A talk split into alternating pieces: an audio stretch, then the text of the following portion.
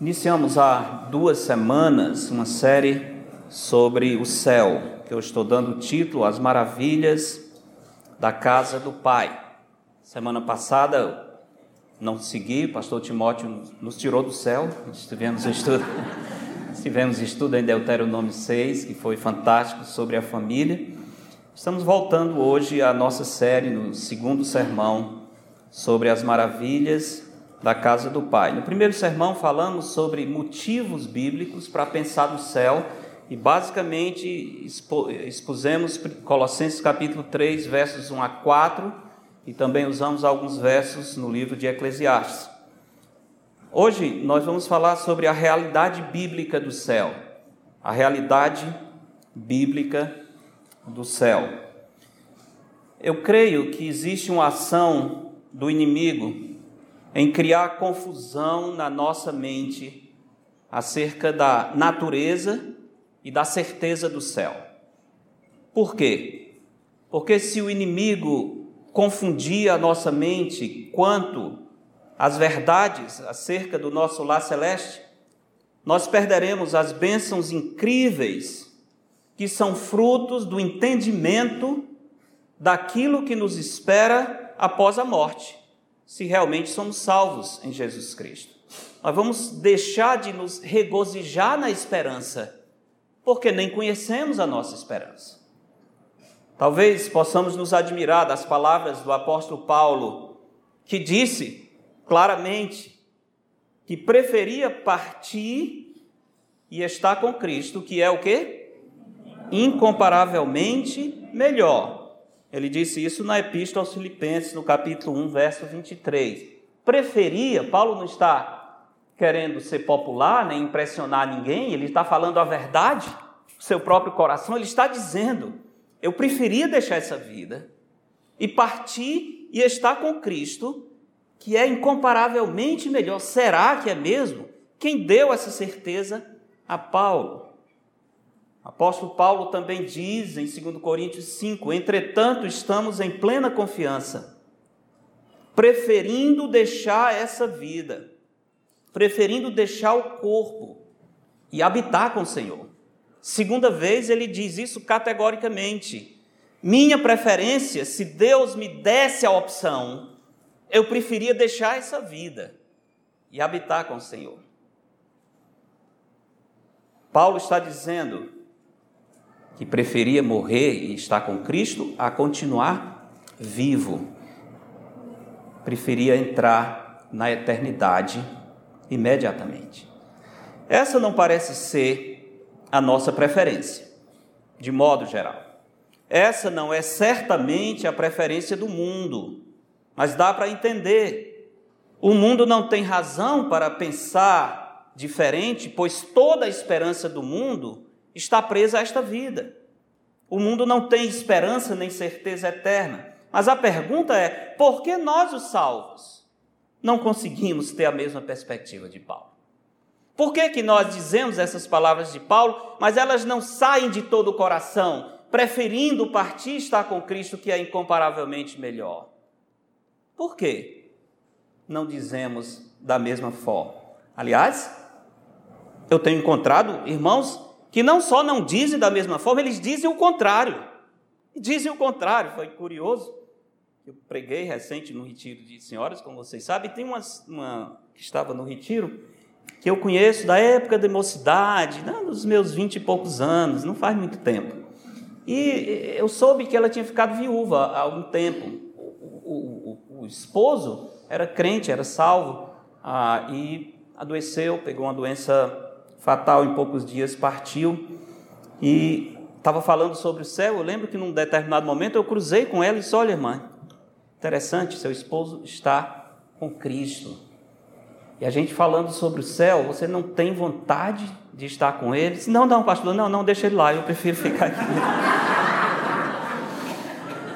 Daí, eu fiquei admirado, realmente admirado.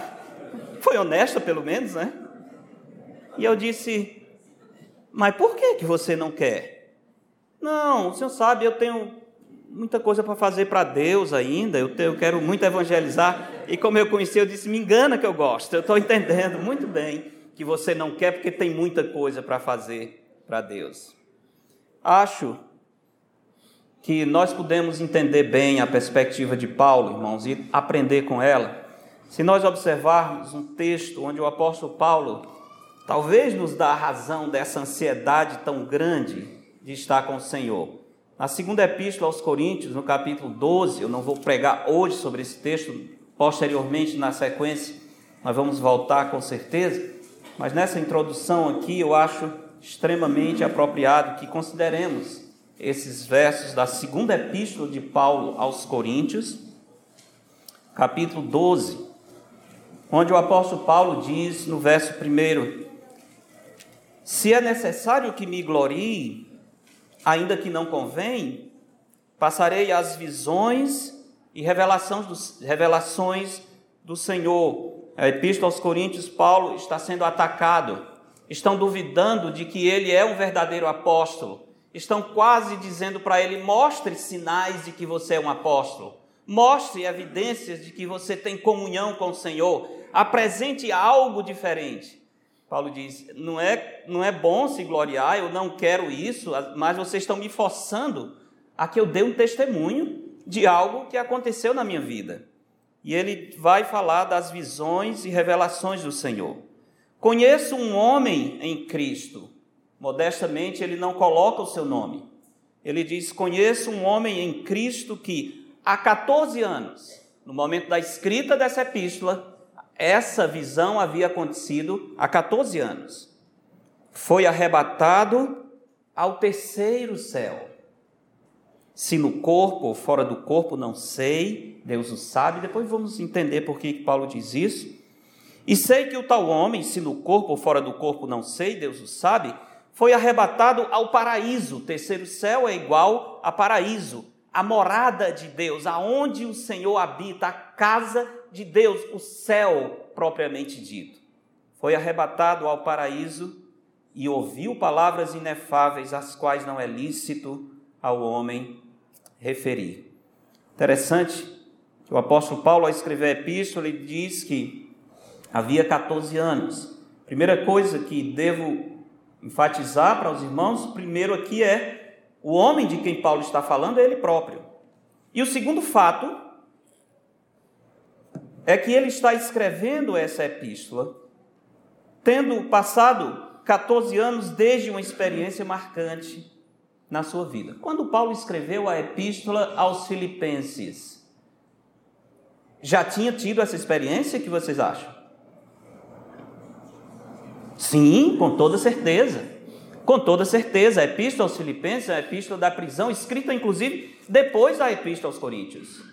Ora, se quando ele escreveu essa epístola já faziam 14 anos, quando ele diz em Filipenses que preferia estar com Cristo, que é incomparavelmente melhor, essa experiência já tinha acontecido. Paulo já tinha tido essa oportunidade de ir à presença de Deus. Quando Paulo fala sobre a sua preferência de partir desta vida, ele está falando com convicção, porque ele fala de algo que ele conhece. Paulo não está falando do céu como algo nublado, confuso, um conceito. Paulo foi ao céu. E quando ele diz eu preferia partir e estar com Cristo, ele sabe o que está dizendo. Ele sabe muito bem. Eu fico imaginando como deve ter sido difícil a vida de Paulo depois dessa visita ao céu. Como ele deve ter ficado deslocado como ele deve ter ficado ansioso pelo dia para retornar de vez e nunca mais experimentar esse mundo caído em pecado. Paulo tem desejo de ir para o céu porque ele conhece o céu. Isso cria na sua alma essa ansiedade de estar no paraíso. A mesma coisa aconteceu com o apóstolo João, no livro de Apocalipse. E talvez, meus irmãos, isso nos sirva para lembrar que nós precisamos conhecer o céu para termos desejo de estar lá. Talvez nos sirva de desculpa o fato de dizer nós não desejamos ir ao céu porque nós não tivemos a oportunidade que Paulo teve. Se o Senhor me levasse ao céu, então talvez eu dissesse como Paulo que eu tenho desejo de partir e estar com Cristo. Mas se pensarmos bem, Paulo não tinha toda a revelação que nós temos hoje. Especialmente, Paulo não tinha revelação do Apocalipse. Apocalipse 20, 21, 22, nós lemos sobre a Nova Jerusalém. Paulo não tinha recebido ainda essa revelação e nós temos muito mais do que ele tinha. Deus tem nos dado toda a revelação, revelação bastante sobre a nossa pátria celeste, mas nós não prestamos atenção àquilo que o Senhor nos deu. E por isso amamos tanto essa vida, por isso somos muitas vezes como os demais que não têm esperança. Assim, a questão não é falta de informação, mas nosso pouco interesse em entender a revelação do céu e aplicar a nossa vida.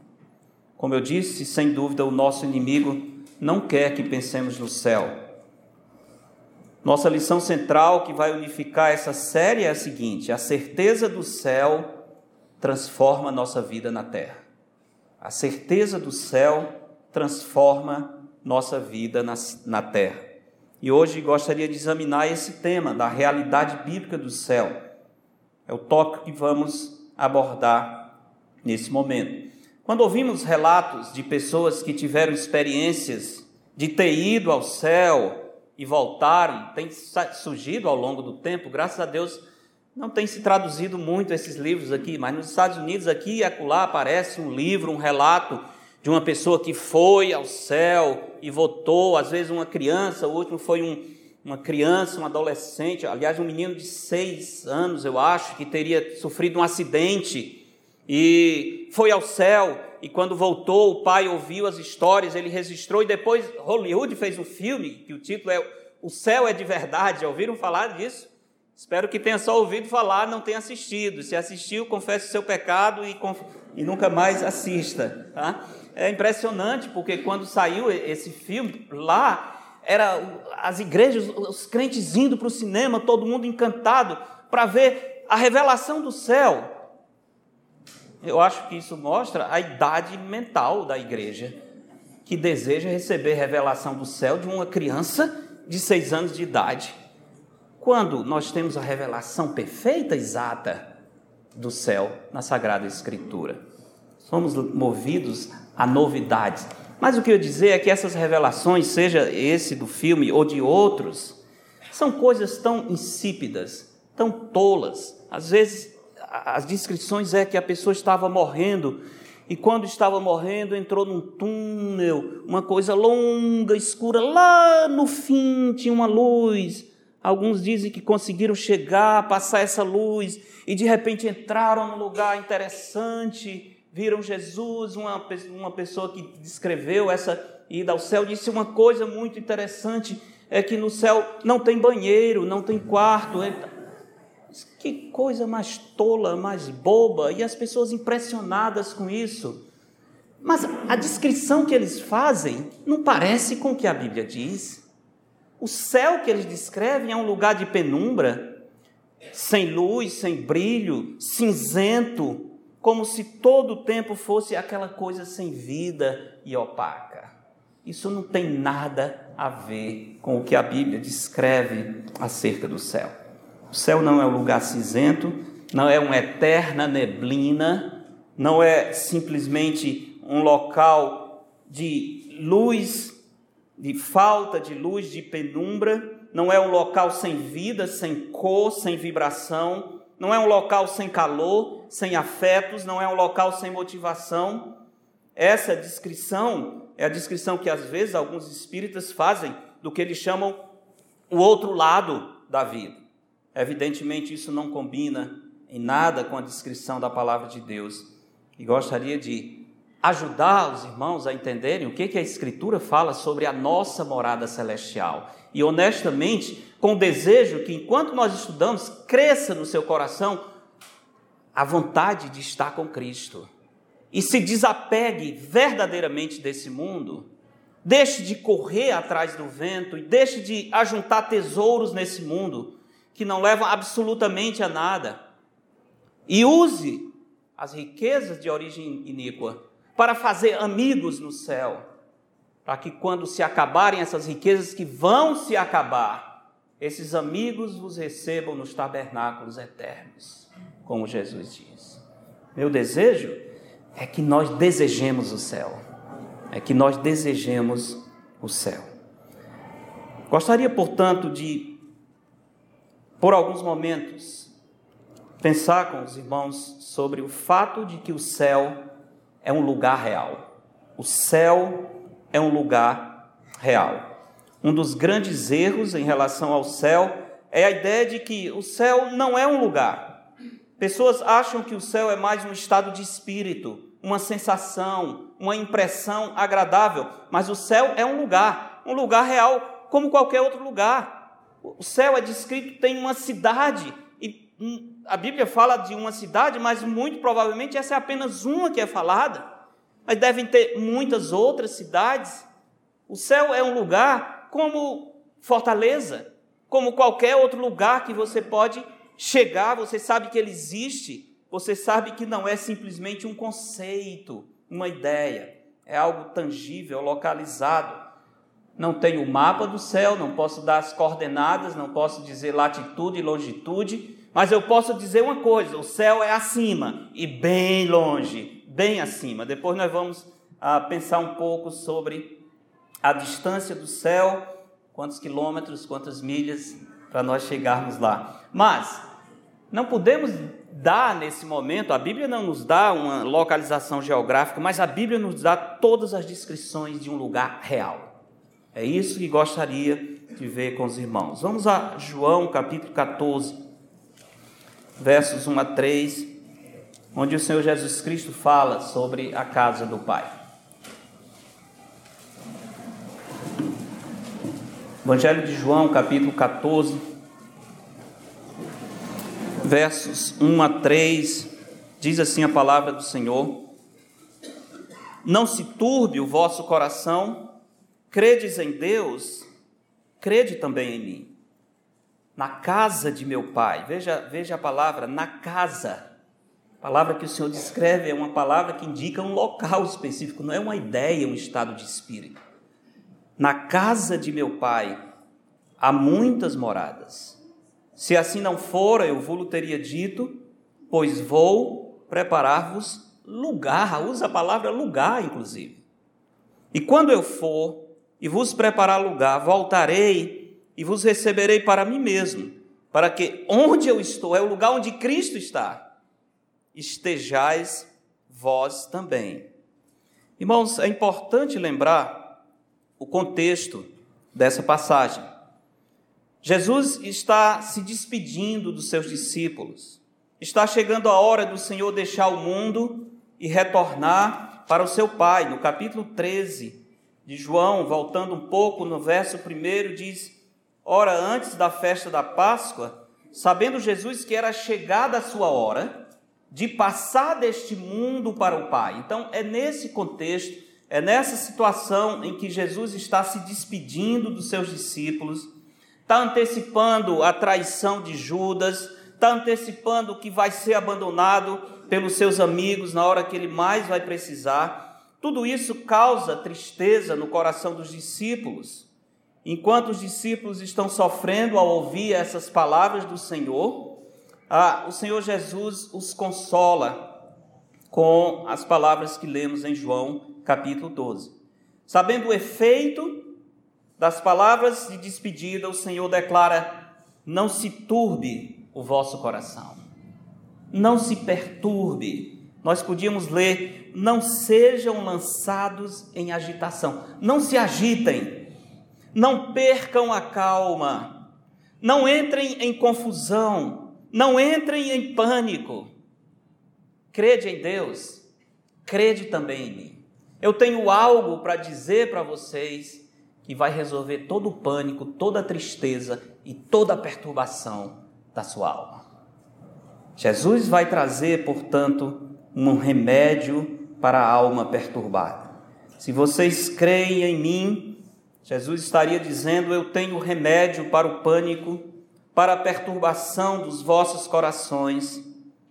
E a solução é esta: na casa de meu pai há muitas moradas. Não se perturbem, vocês têm uma morada no céu. O que podemos aprender nesse texto sobre a casa do pai? Como disse, em primeiro lugar, o Senhor usa termos que indicam que a casa do pai, o céu, é um lugar real. Há muitos crentes que são confusos quanto à natureza física do céu.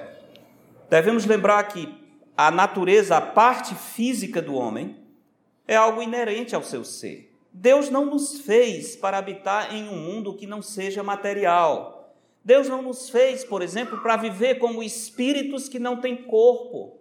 Nós vamos morrer um dia, sim, esse corpo virará pó, o nosso espírito voltará a Deus. Nesse intervalo, não sabemos muito bem a situação, mas a Bíblia fala que estaremos junto com os espíritos dos que estão na presença do Senhor. Mas o fato é que haveremos de receber um novo corpo. Nosso desejo não é ficar nus, como Paulo diz em 2 Coríntios 5, despidos, mas revestidos da nossa habitação celestial, isso é, o novo corpo incorruptível, semelhante ao de Cristo. O Senhor nos fez para habitar em um mundo material. Observemos que aqui Jesus está trazendo consolação para os discípulos que estão tristes. Jesus não ia consolar os seus discípulos com uma ilusão. Se ele está usando a promessa do céu como conforto, é porque essa promessa é real. Jesus ensina que o céu é um espaço físico. Físico. Veja o uso das palavras casa, morada e lugar. Isso fala de um lugar tangível, que será captado pelos nossos sentidos, habitado pelos nossos corpos.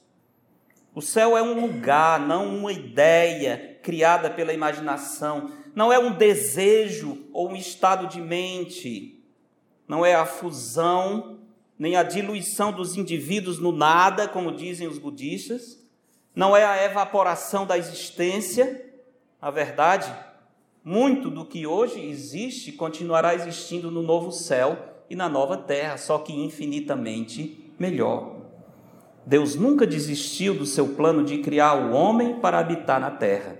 E o clímax dessa história será a criação dos novos céus e da nova terra. Um universo ressuscitado, habitado por pessoas ressuscitadas, vivendo com o Cristo ressuscitado. A descrição que João faz, por exemplo, da Nova Jerusalém, obviamente é a descrição de um lugar físico, onde ele dá inclusive as dimensões dessa cidade, já estudamos isso. Assim, irmãos, podemos dizer que no céu nós teremos endereço físico. Nós poderemos dar um ponto de referência do lugar onde nós estamos. Não sei, talvez marcar um encontro, um tempo de comunhão lá na esquina, perto da árvore da vida. É um local físico. Lá na praça, diante do rio da água da vida. Tem o local, tem o rio. E nós poderemos nos encontrar nesse local. Imagina, é um local físico. Não somente um local físico, mas é um local muito especial. O céu é um lugar real, mas não apenas isso, é o melhor lugar o melhor lugar onde alguém poderia viver. Tanto que quando nós estamos numa experiência interessante, quando estamos num lugar bom, nós dizemos: Isso é um céu. Porque na nossa mente, o que existe de melhor é o céu. O céu realmente é o melhor lugar onde alguém poderia viver. É o lugar onde todos os que amam a Deus já estão, os que partiram ou estão indo. É um lugar onde todos os que amam o Senhor viverão em perfeição e glória na presença de Cristo. Esse texto nos mostra claramente esse fato quando diz que é o lugar onde o Pai habita, na casa do meu Pai. Isso mostra que o céu é a nossa final e real habitação. Quem está longe da casa do Pai está deslocado e sempre tem o desejo de retornar. E quando se aproxima a data de retornar para a casa do Pai, as nossas forças se renovam. Não sei se alguns de vocês tiveram a experiência de viver longe da casa do pai por alguma razão, talvez estudando. Eu passei um tempo assim, estudando. Minha família no interior, eu vim para estudar aqui por algum tempo e nas férias eu voltava para a casa do pai. Eu lembro muito, muito bem o que significava a aproximação daqueles dias. Eu lembro as viagens loucas que eu fazia, descobrindo, por exemplo, que não tinha passagem, mas eu dizia, eu vou em pé, não interessa. Eu fiz muito, muito isso porque o que eu queria era chegar na casa do Pai. Era o sonho. Mesmo que estava chegando um tempo difícil no fim do semestre, muitas provas, mas o fato de que no final daquela semana eu estava de férias e podia ir para casa, me ajudava a dar todo o gás para estudar as provas. Eu fiz muitas loucuras para chegar logo na casa do meu pai. Às vezes, talvez conhecem Fortaleza, eu lembro uma vez eu fui da Avenida João Pessoa até a rodoviária a pé, levando duas malas. Imagina isso. Vocês já viram uma coisa dessa, né? Ver quão inteligente eu era, quão sábio, né? Não vou nem dizer. Eu tinha um professor que dizia que juventude é sinônimo de juventude. Eu acho que ele tinha, ele tinha razão, porque eu fiz umas juventudes mesmo, sincero. Ah, desculpe os jovens, tá? Por favor, não sou eu. Sou eu que estou dizendo, não. Estou assumindo a minha juventude. Mas, incrível. Eu não tinha necessidade de sair tão apressado, eu não tinha compromisso, não tinha ninguém me esperando lá. Eu podia aguardar um outro dia, por exemplo, uma vez eu saí debaixo de uma chuva tremenda. Ora, como é que você vai viajar? Não, não tinha carro, naturalmente. Táxi nem pensar. Pegava-se dois ônibus, se desse sorte de poder botar o pé dentro do ônibus, carregando duas malas e chegar feito um pinto molhado na rodoviária para pegar o ônibus e ir para casa. Alguém podia dizer, mas você não tem juízo? Espera, vai amanhã. Não, eu quero ir para a casa do meu pai hoje. Era esse era o desejo. Irmãos, se nós temos a casa do nosso pai nos esperando, nós devemos ter desejo de estar lá. Se nós conhecemos o que significa estar na casa do pai, isso iria criar na nossa alma a antecipação e o sonho de retornar. É comum nas Escrituras a descrição de servos do Senhor neste mundo como estrangeiros e peregrinos. Jesus diz claramente: a nossa pátria está onde? No céu. Nós não somos daqui. Nós somos, já ouviram falar dos aliens, aqueles que estão no local, mas eles não são daquele planeta? Nós somos os alienígenas aqui nesse mundo, tá? Quando alguém olha para um crente, ele está vendo um ser de outro local.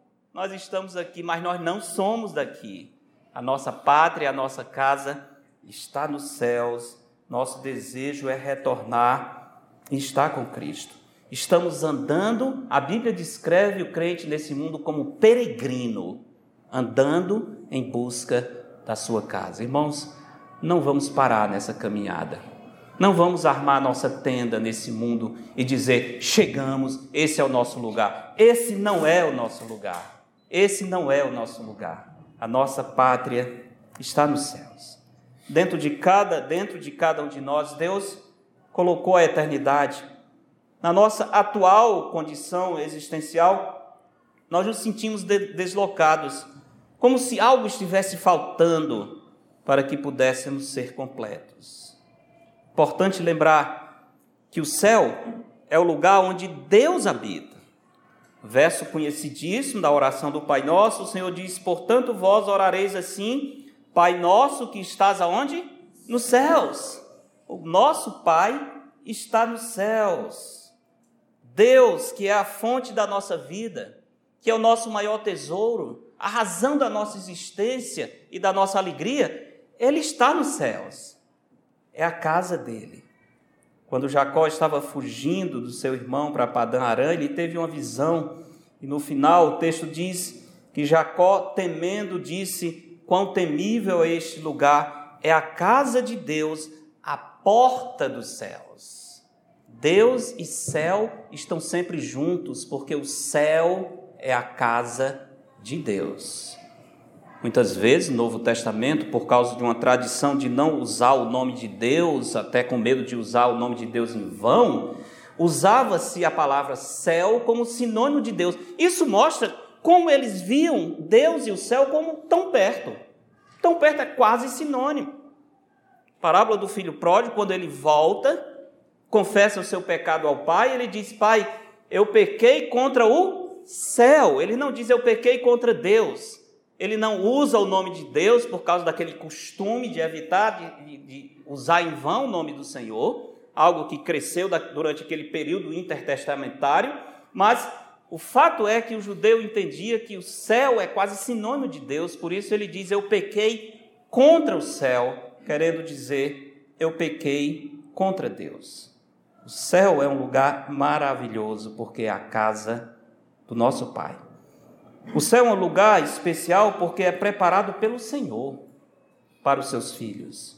Jesus não está prometendo para nós apenas uma sensação de alegria, uma vaga impressão da Sua presença, um ambiente nublado, cinzento, cheio de nuvens esparsas e você olhando para o nada a eternidade toda, como se ali não tivesse vida. Não. Jesus está dizendo que ele estará ali. A notícia da partida do Senhor entristeceu os discípulos, mas Jesus os consola, dizendo: É por breve tempo. Eu vou preparar lugar, eu voltarei, eu vos receberei e a vossa alegria será completa. Meus irmãos, não deveria ser essa nossa sensação e consolo, por exemplo, quando nos despedimos de um querido irmão que partiu para estar com Cristo? Não deveríamos ser consumidos de tristeza, como os que não têm esperança. Os que dormiram em Cristo, o Novo Testamento usa essa expressão, os que dormiram em Cristo foram reunidos ao seu povo. Muito interessante essa expressão para descrever alguns servos de Deus na hora da sua morte. Morreu e foi reunido ao seu povo. Não foi dormir, não ficou na sepultura, ele foi se reunir com o seu povo. Os que partiram estão com Cristo. Eles não estão perdendo nada por não estarem aqui. A morbidez e o desespero diante do corpo de um salvo não combina com a certeza do céu. Não estou dizendo que nós não sentimos falta, não estou dizendo que é pecado sentir saudades. Estou dizendo é que não combina é o desespero. Uma vez que nós temos certeza de que a pessoa que dormiu em Cristo foi para a casa do Pai. E uma vez que nós temos certeza que em breve, se somos salvos, nós também iremos. Não existe despedida eterna. Despedida eterna existe para os que não têm esperança. Os crentes dizem até logo, até breve, logo estaremos juntos. Essa é a certeza que a Bíblia nos dá. Por que ficar então lamentando e contemplando a morte, se nós podemos nos regozijar e nos alegrar na vida eterna? O céu é um lugar especial porque é onde viveremos com o Senhor. Vemos claramente no exemplo do apóstolo Paulo, em 2 Coríntios 4, 7 até o verso 10 do capítulo 5, que em meio a todo sofrimento, Paulo se consolava com o fato de que iria habitar com o Senhor. 2 Coríntios capítulo 4, texto especial também sobre a esperança que o céu traz para os servos de Deus nessa vida. Veja, 1 Coríntios 4, verso 7, ah, desculpa, 2 Coríntios, né? Falei 2 Coríntios 4, verso 7 diz: Temos, porém, este tesouro em vasos de barro, para que a excelência do poder seja de Deus e não de nós. Em tudo somos atribulados, porém não angustiados, perplexos, porém não desanimados, perseguidos, porém não desamparados, abatidos, porém não destruídos, levando sempre no corpo morrer de Jesus para que também a sua vida se manifeste em nosso corpo. Porque nós que vivemos somos sempre entregues à morte por causa de Jesus, para que também a vida de Jesus se manifeste em nossa carne mortal. De modo que em nós opera a morte, mas em vós a vida. Tendo, porém, o mesmo espírito de fé, como está escrito, eu criei, por isso é que falei, também nós cremos, por isso também falamos sabendo que aquele que ressuscitou o Senhor Jesus também nos ressuscitará com Jesus e nos apresentará convosco, porque todas as coisas existem por amor de vós, para que a graça multiplicando se torne abundantes as ações de graças por meio de muitos para a glória de Deus. Por isso não desanimamos, não desanimamos, pelo contrário, veja isso, mesmo que o nosso homem exterior se corrompa e está se corrompendo, sim, contudo, o nosso homem interior se renova de dia a dia, dia em dia, porque a nossa leve e momentânea tribulação produz para nós eterno peso de glória acima de toda comparação, não atentando nós nas coisas que se veem, mas nas que se não veem, porque as que se veem são temporais e as que se não veem são eternas. Sabemos que se a nossa casa terrestre, esse corpo, este tabernáculo, se desfizer e ele vai, temos da parte de Deus um edifício, casa não feita por mãos eterna nos céus. Por isso, neste tabernáculo gememos, aspirando por sermos revestidos da nossa habitação celestial, isso é o novo corpo. Se todavia formos encontrados vestidos e não nus, Pois, na verdade, os que estamos neste tabernáculo gememos angustiados. No mundo temos aflições, não por querermos ser despidos, mas revestidos, para que o mortal seja absolvido pela vida. Ora, foi o próprio Deus quem nos preparou para isto, outorgando-nos o penhor do Espírito, a garantia. Temos, portanto, sempre bom ânimo, sabendo que, enquanto no corpo, estamos ausentes do Senhor, visto que andamos por fé, não pelo que vemos. Entretanto, estamos em plena confiança, preferindo deixar o corpo e habitar com o Senhor. É por isso que também nos esforçamos, quer presentes, quer ausentes, para lhe sermos agradáveis, porque importa que todos nós compareçamos perante o tribunal de Cristo para que cada um receba segundo o bem ou mal que tiver feito por meio do corpo. Em meio a todo o sofrimento, o apóstolo Paulo se consolava com o fato de que iria habitar com o Senhor. Isso tornava as cargas mais leves, isso aliviava a angústia, a aflição da sua alma. Por pior que seja a aflição, se nós temos esperança em Cristo, nós podemos dizer que é uma leve e momentânea tribulação comparando com o peso de glória que nos espera. No momento de profunda tristeza, no momento em que as notícias não são boas, no momento em que a nossa saúde está falhando, no momento em que pessoas queridas estão partindo, a certeza do céu é um consolo real e verdadeiro. Apóstolo Paulo nos ensina isso muito claramente. Paulo dizia que preferia partir e estar com Cristo, que é incomparavelmente melhor. O céu é o lugar onde o Pai habita. O céu é o lugar onde o Filho, Jesus Cristo, nosso Salvador, habita. O céu é o lugar onde os nossos nomes estão escritos. Os nossos nomes estão escritos. O Senhor Jesus Cristo disse em Lucas 10, 20: Não obstante, alegrai-vos não porque os espíritos se vos submetem, e sim porque o vosso nome está arrolado nos céus. Que significa ter o nome arrolado no céu? Significa nós temos um título de propriedade. Nós somos donos de um local no céu porque Cristo separou para nós. Esse título de propriedade não pode ser transferido, é a nossa possessão, o nosso tesouro eterno. Nós somos cidadãos dos céus e nós temos um título de propriedade, os nossos nomes estão arrolados no céu. Lá está o nosso verdadeiro tesouro.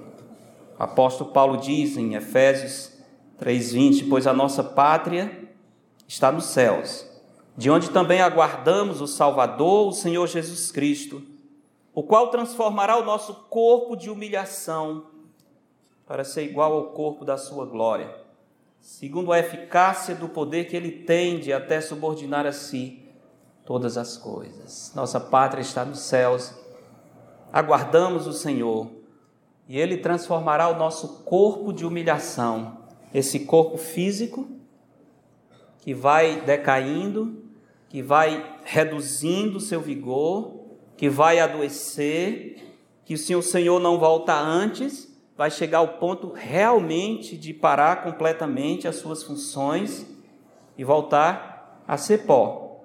Mas o Senhor Jesus Cristo vai transformar esse corpo de humilhação para ser igual ao seu corpo glorioso. Esperança maravilhosa. Corpo diferente, um corpo que não sente dor, um corpo que pode ser tocado, um corpo que pode ser visto, percebido pelos sentidos, que pode se alimentar, mas que pode viajar quilômetros num piscar de olhos, que pode passar uma parede, mas é um corpo real. É diferente, é bem diferente, mas é um corpo semelhante ao corpo de Cristo. Tudo isso nós vimos sobre o corpo ressuscitado do Senhor Jesus. Anos atrás, o servo de Deus ah, citou esses versículos, pastor Isaías Lopes, sempre lembro porque ele era pastor em, Juazeiro da Bahia, aliás, Isaías Lopes é tio do Humberto, né, o nosso baterista aqui, o projeto de baterista. Não, ele é baterista. Tio do Humberto, pastor Isaías, ele estava certa vez fazendo uma campanha evangelística e desmaiou no meio da rua e foi se fazer os exames ele estava com tumor no cérebro e depois se descobriu que realmente era maligno. Foi, foram tempos difíceis, mas coincidiu que numa das vezes em que ele veio à Fortaleza para fazer exames, ele ia voltar para Juazeiro da Bahia na mesma data em que eu estava chegando lá fazendo conferência na igreja. E ele já tinha passado alguns meses fora da igreja. Foi bem interessante quando ele se dirigiu à igreja a primeira vez, trazendo a notícia que a doença era maligna, que as chances eram pequenas. Ele não se dirigiu à igreja chorando, lamentando, com aquele ar de tristeza. Ele abriu Filipenses capítulo 3, verso 20 e leu esse versículo para a igreja. Foi impressionante, impressionante. O Senhor vai transformar o nosso corpo de humilhação para ser igual ao seu corpo glorioso. Curiosamente, recente tive a oportunidade de falar com a, com a esposa dele. E ela estava me comentando nos últimos momentos, quando ela ia visitá-lo. Já ele não estava falando, já não estava levantando, mesmo poucos dias. Ela estava no retiro que eu preguei. Ela disse que por algum tempo ela não queria falar sobre o céu, porque ela ficava com medo de que ele pensasse que ela estava desistindo dele, estava dizendo que ele não tinha mais esperança e ela ficava naquela luta de será que eu falo sobre o céu para ele ou não? Até que ela decidiu falar sobre o céu. E ela disse que foi impressionante quando ela falou sobre o céu, o semblante dele, mesmo que ele não estava falando, o semblante mudou. E foi com esse semblante de alegria que ele partiu para a eternidade. Impressionante, irmãos. Impressionante a esperança e a certeza que nós temos em Jesus Cristo. Alguém que não tem medo da morte deve ser a pessoa mais feliz do mundo deve ser a pessoa mais corajosa desse mundo. Não existe nada que nos derrote, porque a própria morte foi vencida. Cristo venceu, nós venceremos juntos. O céu é um lugar especial, é a casa do Pai, é a casa do Filho, é onde os nossos nomes estão, nós temos uma propriedade, nós temos um tesouro lá. Não somente isso, é onde os nossos irmãos estão os que morreram em Cristo, que já foram adiante de nós. O escritor aos Hebreus diz: Tendes chegado ao Monte Sião, a cidade do Deus vivo, a Jerusalém celestial, a incontáveis hostes de anjos, a universal assembleia, a igreja dos primogênitos arrolados nos céus, a Deus, o juiz de todos, e aos espíritos dos justos aperfeiçoados, e a Jesus, o mediador da nova aliança e ao sangue da aspersão que fala coisas superiores ao que fala o próprio Abel. A igreja dos primogênitos arrolados no céu são os nossos irmãos salvos em Cristo que já estão na presença do Senhor. O escritor aos Hebreus diz: Nós estamos reunidos, seremos reunidos a eles. É a casa de Deus, é a casa do Filho de Deus, é a nossa morada, é onde estão os nossos irmãos. Tudo que é bom, tudo que é agradável, tudo que traz deleite está no céu. Não existe outro lugar melhor. Meus irmãos, tudo o que podemos considerar de mais precioso para um salvo em Cristo está nos céus. Porque lá está o nosso Deus, o nosso Cristo, lá estão os nossos irmãos que foram, lá estarão os que ainda irão, com um detalhe: todos sem pecado, servindo a Deus em perfeito amor, sem precisar mais correção, não teremos assembleias, disciplinas e igreja, sem haver mais necessidade de exortação, sem haver hipocrisia, sem haver joio no meio do trigo, todos falando a mesma linguagem, vivendo a mesma verdade, todos amando a Deus de todo o coração, de toda a alma, de toda a força, de todo o entendimento, todos amando uns aos outros perfeitamente, todos em uma comunhão pura e verdadeira. Isso é o céu. Isso é o céu. Imagine isso. Lá também estaremos abrigados na cidade celeste. Lá está o nosso título eterno de propriedade porque os nossos nomes estão escritos no livro da vida do Cordeiro. Que grande maravilha! A pergunta é: como não desejar o céu? Como não desejar o céu? O céu é um lugar muito especial para o qual o Senhor está nos preparando, para, qual, para o qual o Senhor está nos levando. Devo parar aqui por causa do nosso tempo, mas próximo domingo, se já não tivermos no céu, que seria incomparavelmente Olhe vocês, eu estou ouvindo, seria incomparavelmente melhor. Nós vamos falar sobre os prazeres celestiais, vamos falar sobre o paraíso, o seio de Abraão Vamos falar sobre o que significa o céu ser acima, o céu ser acima, o que é o terceiro céu, o que é o, onde está o trono de Deus, esse terceiro céu, o que é isso? Qual a dimensão? Como é que nós podemos chegar lá? Quantos anos-luz nós temos que viajar numa, numa aeronave potente para chegar ao terceiro céu? Vai ser interessante, vai ser interessante pensarmos sobre essas coisas, expandir a nossa mente para a infinitude do nosso Deus. O céu é a casa de Deus, o céu deve ser infinito, porque Deus é infinito. Impressionante tudo que o Senhor tem revelado.